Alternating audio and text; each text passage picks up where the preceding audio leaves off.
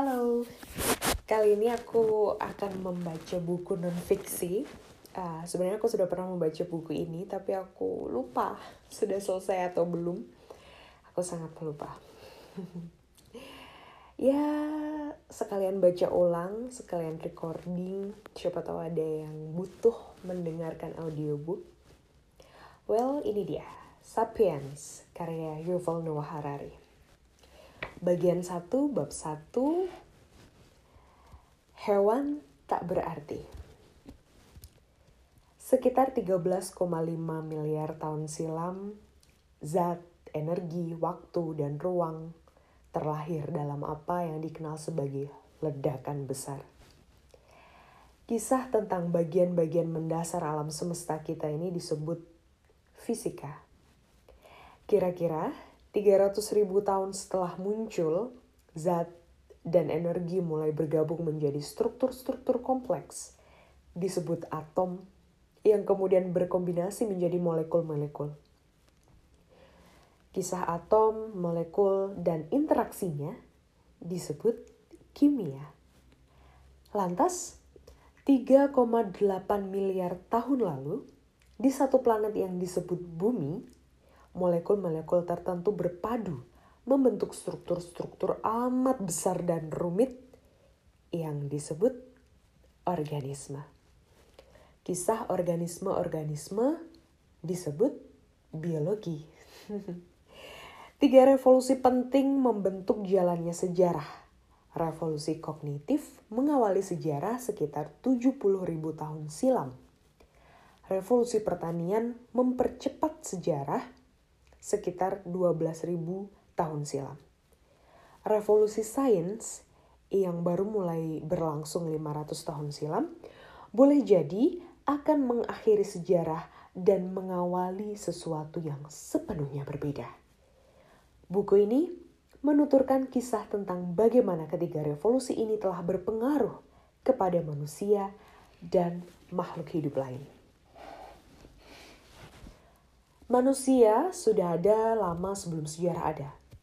Hewan-hewan yang sangat mirip manusia modern muncul pertama kali sekitar 2,5 juta tahun lalu. Namun selama bergenerasi-generasi, mereka tidak tampak menonjol di antara luar biasa banyaknya organisme lain yang hidup di habitat yang sama.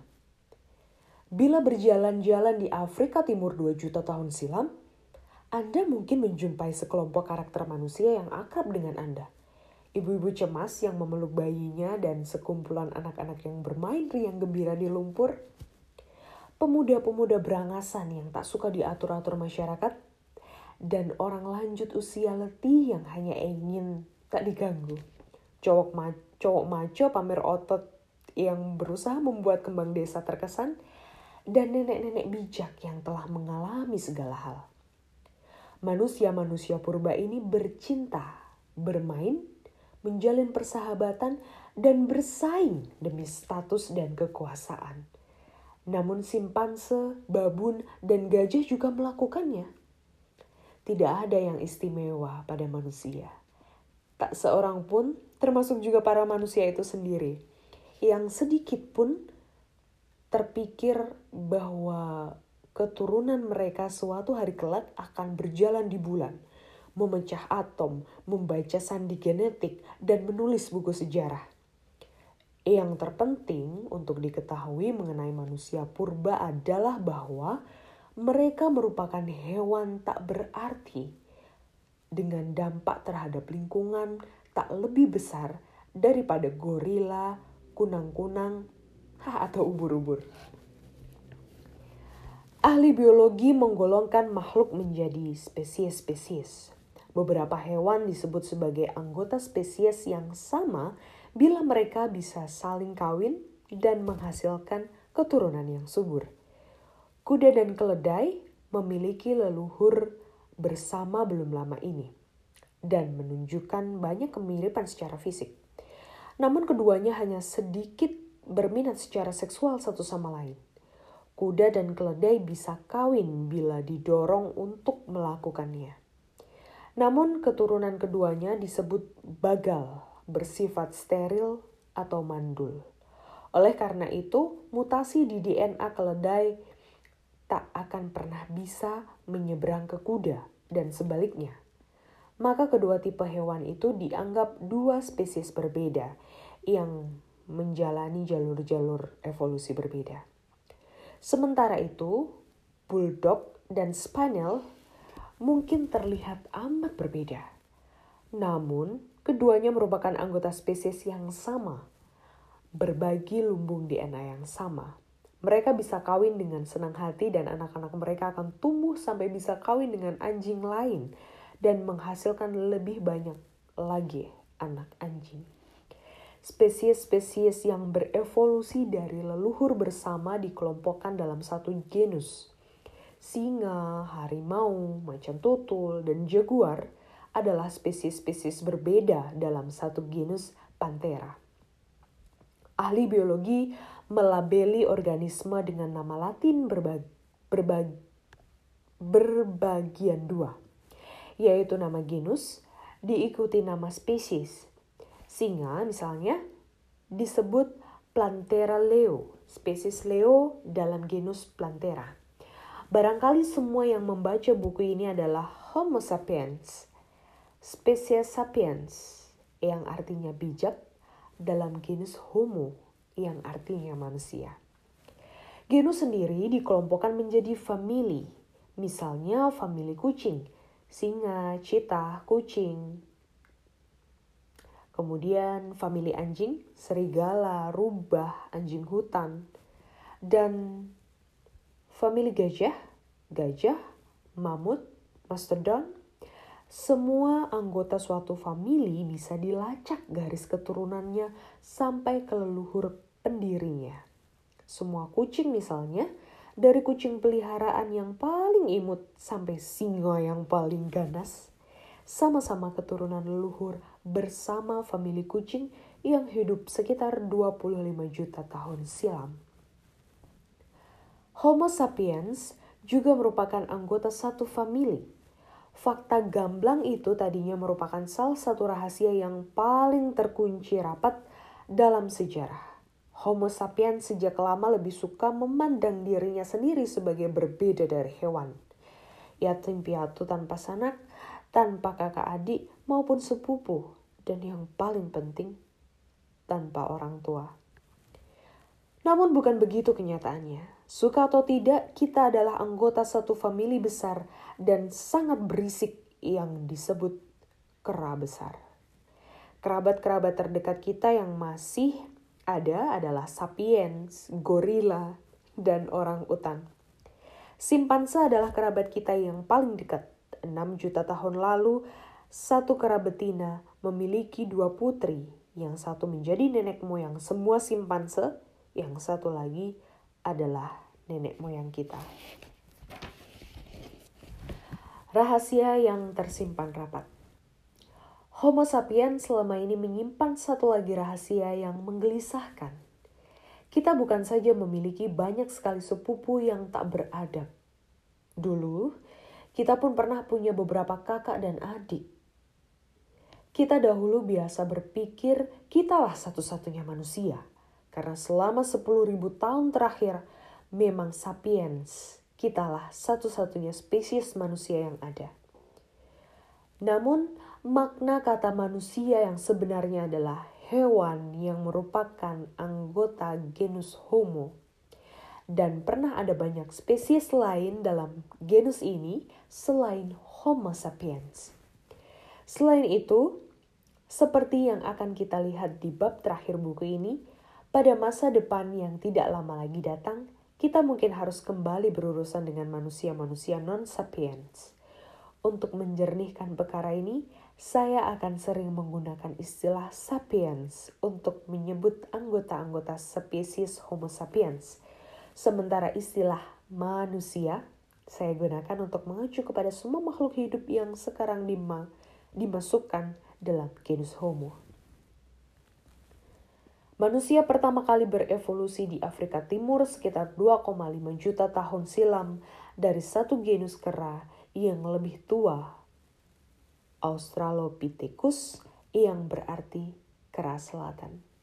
sekitar 2 juta tahun silam sebagai laki-laki dan perempuan purba, meninggalkan tanah air mereka untuk menempuh perjalanan melalui Afrika Utara, Eropa, dan Asia, serta bermukim di wilayah-wilayah itu. Karena kelestarian di hutan bersalju Eropa Utara membutuhkan sifat-sifat yang berbeda dengan yang dibutuhkan untuk bertahan hidup di rimba sumuk Indonesia, populasi-populasi manusia pun berevolusi ke arah berbeda-beda. Hasilnya adalah beberapa spesies berbeda yang masih diberi nama Latin yang gaya oleh ilmuwan. Manusia di Eropa dan Asia Barat berevolusi menjadi Homo neanderthalensis, manusia dari lembah Neder, yang populer disebut Neanderthal. Neanderthal yang lebih gempal dan lebih berotot daripada kita Sapiens teradaptasi sangat baik untuk iklim dingin, zaman es di Eurasia Barat. Wilayah-wilayah yang terletak lebih ke timur di Asia dihuni oleh Homo erectus, manusia tegak, yang bertahan di sana selama nyaris 2 juta tahun, menjadikannya spesies manusia yang bertahan paling lama. Rekor itu kecil kemungkinan bisa dipecahkan oleh sapiens kita sendiri. Homo sapiens diragukan akan masih ada 1.000 tahun dari sekarang. Jadi 2 juta tahun itu benar-benar tidak tergapai oleh kita. Di Pulau Jawa di Indonesia, hidup Homo soloensis, manusia dari lembah Solo yang cocok untuk hidup di wilayah tropis. Di pulau Indonesia lainnya, Flores yang lebih kecil misalnya, manusia-manusia purba mengalami proses menjadi katai. Manusia pertama mencapai Flores ketika permukaan laut luar biasa rendah dan pulau tersebut mudah dicapai dari benua. Ketika lautan kembali meninggi, sejumlah manusia terperangkap di pulau itu yang tidak kaya sumber daya tentu saja. Manusia-manusia besar yang membutuhkan banyak makanan musnah terlebih dahulu. Kawan-kawan mereka yang berukuran lebih kecil bisa bertahan dengan lebih baik. Selama bergenerasi-generasi, manusia Flores menjadi katai. Spesies unik ini dikenal oleh para ilmuwan sebagai Homo floresiensis. Mencapai tinggi maksimum 1 meter saja dan berbobot tak lebih daripada 25 kg. Tetap saja mereka bisa menghasilkan perkakas batu dan bahkan terkadang berhasil memburu gajah di pulau itu. Meskipun memang spesies gajahnya juga katai. Pada 2010, satu lagi saudara yang hilang ditemukan. Ketika para ilmuwan yang menggali gua Denisova di Serbia mendapatkan sebatang tulang jari yang memfosil. Analisa genetika membuktikan bahwa jari itu dimiliki oleh spesies manusia yang belum dikenal yang kemudian dinamai Homo Denisova. Siapa yang tahu berapa banyak kerabat kita yang hilang dan masih menanti ditemukan di gua-gua lain, di pulau-pulau lain, dan di wilayah-wilayah iklim lain. Selagi manusia-manusia ini berevolusi di Eropa dan Asia, evolusi di Afrika Timur tidak berhenti. Buayan umat manusia terus mengasuh spesies-spesies baru. Semisal Homo rudolfensis, manusia dari Danau Rudolf. Kemudian Homo ergaster, manusia bekerja, dan akhirnya spesies kita sendiri yang dengan congkak kita namai Homo sapiens, manusia bijak. Anggota-anggota berbagai spesies ini tinggi besar sementara yang lain berperawakan pendek. Sebagian diantaranya pemburu ganas, sementara yang lain pemburu pengumpul yang lemah lembut. Ada yang hidup di satu pulau saja, ada pula yang mengembara di berbagai benua. Namun semuanya merupakan anggota genus Homo. Mereka semua manusia. Ada salah kaprah ketika kita membayangkan spesies-spesies itu tersusun dalam garis keturunan yang lurus. Dengan ergaster menjadi erectus, erectus menjadi neanderthal, dan neanderthal berevolusi menjadi kita. Model linear ini memberikan kesan yang salah bahwa setiap saat hanya ada satu tipe manusia tertentu yang menghuni bumi, dan bahwa semua spesies terdahulu hanyalah model diri kita versi lama. Yang benar adalah sejak sekitar 2 juta tahun lalu sampai sekitar 10.000 tahun lalu, planet ini adalah rumah bagi beberapa spesies manusia sekaligus. Lagi pula, mengapa tidak? Zaman sekarang ada banyak spesies rubah, beruang, dan babi. Bumi ratusan ribu tahun lalu diinjak oleh setidaknya 6 spesies manusia berbeda, yang janggal dan barangkali merupakan bukti kejahatan kita.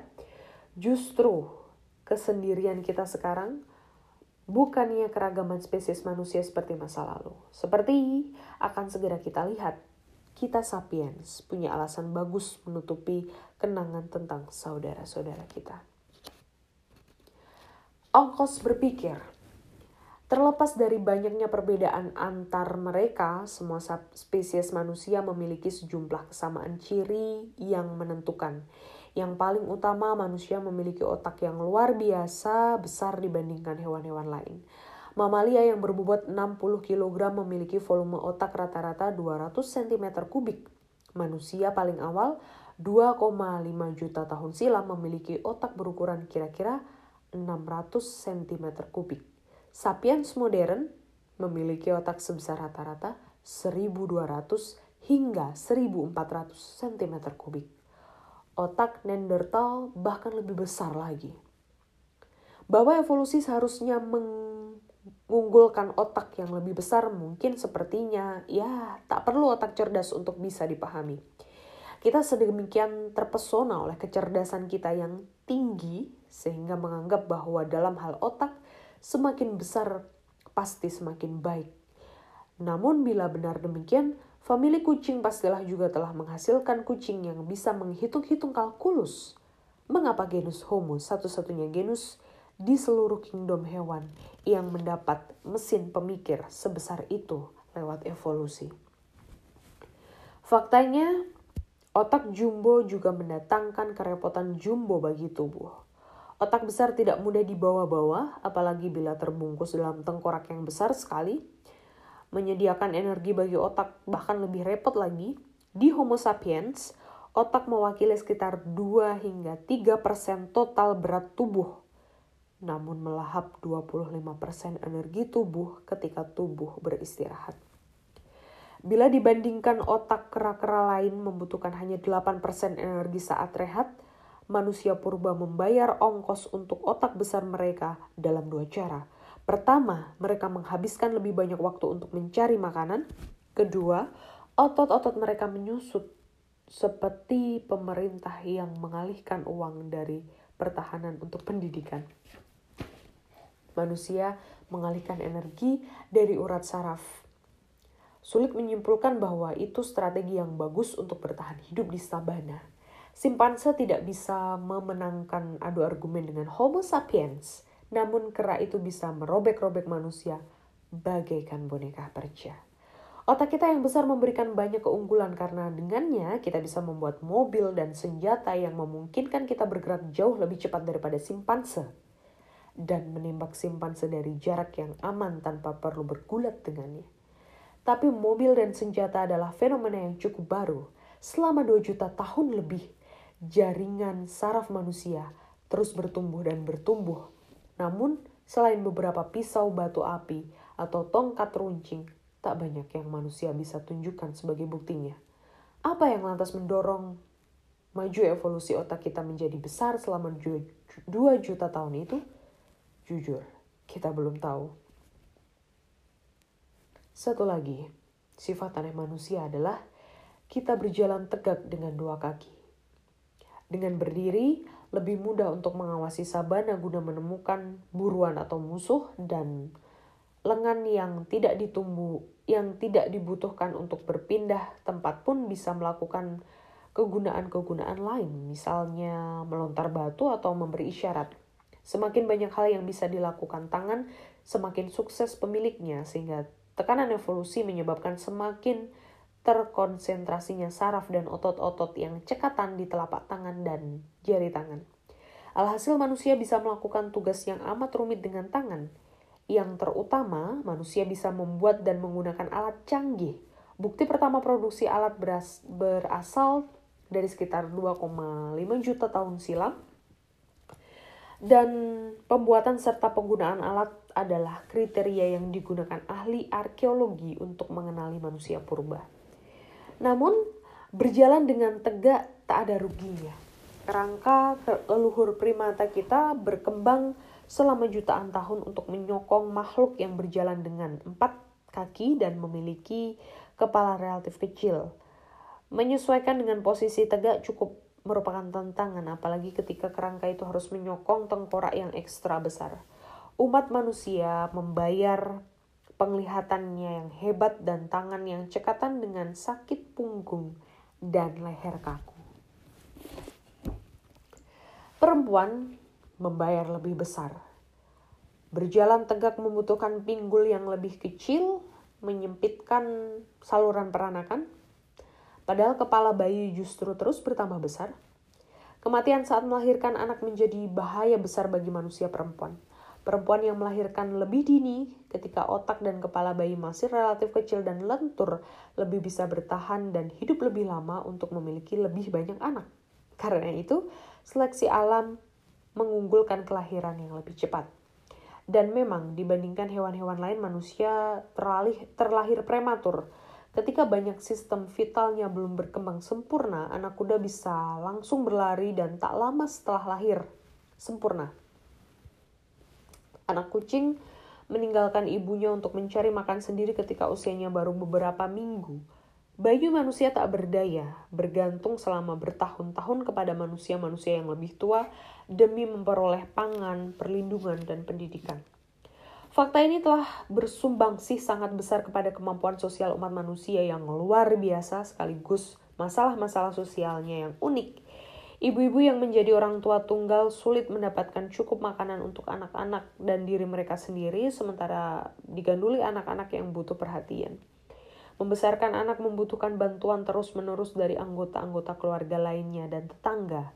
Butuh seluruh suku untuk membesarkan seorang manusia. Itu sebabnya evolusi mengunggulkan manusia-manusia yang bisa membentuk ikatan sosial yang erat. Selain itu, karena terlahir dalam keadaan belum berkembang sempurna, manusia bisa dididik menjadi sosialisasi dan menjalani sosialisasi sampai tingkatan yang jauh lebih besar daripada hewan lain. Kebanyakan mamalia muncul dari rahim bagaikan tembikar berglasir yang dikeluarkan dari tungku. Upaya apapun untuk mengubah bentuknya akan menggores atau membuatnya pecah. Manusia muncul dari rahim bagaikan gelas meleleh dari dalam tungku. Manusia bisa dipelintir, direntangkan, dibentuk dengan derajat kebebasan yang mengejutkan. Inilah mengapa kini kita bisa mendidik anak-anak kita untuk menjadi penganut Kristen atau agama Buddha, kapitalis atau sosialis, suka berperang, atau bahkan cinta damai. Kita mengasumsikan bahwa otak yang besar, penggunaan alat, kemampuan belajar yang hebat, dan struktur-struktur sosial yang kompleks merupakan keunggulan besar. Tampaknya sudah jelas bahwa semua itu telah membuat umat manusia menjadi hewan paling dikdaya di bumi. Namun manusia menikmati semua keunggulan tersebut selama tak kurang daripada 2 juta tahun selagi masih berupa makhluk yang lemah dan berada di pinggiran. Dengan demikian manusia yang hidup 1 juta tahun silam meskipun memiliki otak yang besar dan alat batu yang tajam, merasa senantiasa ketakutan terhadap pemangsa, jarang mengejar hewan buruan besar dan menyambung hidup mereka terutama dengan mengumpulkan tumbuhan, menangkapi serangga, mengincar hewan kecil, dan melahap bangkai yang disisakan oleh hewan pemakan daging lain yang lebih dikdaya. Salah satu penggunaan paling umum alat batu purba adalah memecah tulang untuk memperoleh sumsumnya. Sejumlah penelitian percaya itulah relung asli kita di alam. Seperti burung pelatuk berspesialisasi mengambil serangga di batang pohon, manusia-manusia pertama berspesialisasi mengambil sumsum dari tulang. Mengapa sumsum? Ya, bayangkan, Anda mengamati sekawanan singa menjatuhkan dan menyantap jerapah. Anda menanti dengan sabar sampai mereka selesai. Namun giliran Anda belum lagi tiba karena terlebih dahulu hyena dan jakal memangsa sisa-sisa yang ditinggalkan singa. Dan Anda ogah mengganggu-gugat mereka. Baru setelahnya, Anda dan kawanan Anda berani mendekat bangkai tersebut sambil menengok-nengok cemas ke kiri dan ke kanan sambil menyambar remah-remah yang masih bisa dimakan. Inilah kunci untuk memahami sejarah dan psikologi kita. Posisi genus Homo dalam rantai makanan sampai belum lama ini kokoh di tengah-tengah. Selama jutaan tahun manusia memburu makhluk-makhluk yang lebih kecil dan mengumpulkan apa yang mereka bisa seraya menjadi buruan pemangsa yang lebih besar. Baru 400.000 tahun silam, beberapa spesies manusia mulai mengejar hewan buruan besar secara rutin dan baru dalam 100.000 tahun silam dengan munculnya Homo sapiens, manusia melompat ke puncak rantai makanan. Lompatan spektakuler dari tengah ke puncak itu berakibat besar sekali. Hewan-hewan lain di puncak piramida seperti singa dan hiu berevolusi hingga mencapai posisi itu secara sangat bertahap selama jutaan tahun. Ini memungkinkan ekosistem mengembangkan sistem keseimbangan yang mencegah singa atau hiu agar tidak menyebabkan kerusakan terlalu besar. Seiring semakin mematikannya singa, antilop pun berevolusi sehingga bisa berlari lebih cepat. Hyena bekerja sama dengan lebih baik dan badak semakin pemberang. Sementara itu umat manusia mendaki ke puncak dengan sedemikian cepat sehingga lingkungan tidak sempat menyesuaikan. Terlebih lagi manusia sendiri gagal menyesuaikan diri. Sebagian besar predator puncak di planet ini merupakan makhluk-makhluk yang agung. Kekuasaan jutaan tahun telah membuat mereka memancarkan kepercayaan diri. Berbeda dengan mereka, sapiens bagaikan diktator negara boneka. Karena terbiasa menjadi makhluk anak bawang di sabana sampai belum lama ini, kita penuh dengan ketakutan dan kecemasan mengenai posisi kita yang menjadikan kita 2 kali lipat lebih kejam dan berbahaya. Bahkan malapetaka sejarah dari perang yang mematikan sampai bencana ekologis telah terjadi akibat lompatan terburu-buru ini. Sudah selesai. Aku baca sampai halaman 13. Semoga ada waktu dan kesempatan untuk melanjutkan ke halaman-halaman berikutnya. Semoga juga bisa sampai selesai. But aku gak janji sih. Well, terima kasih untuk yang sudah mendengarkan. Sampai jumpa di suaraku selanjutnya dalam membacakan buku. Dadah, have a great day.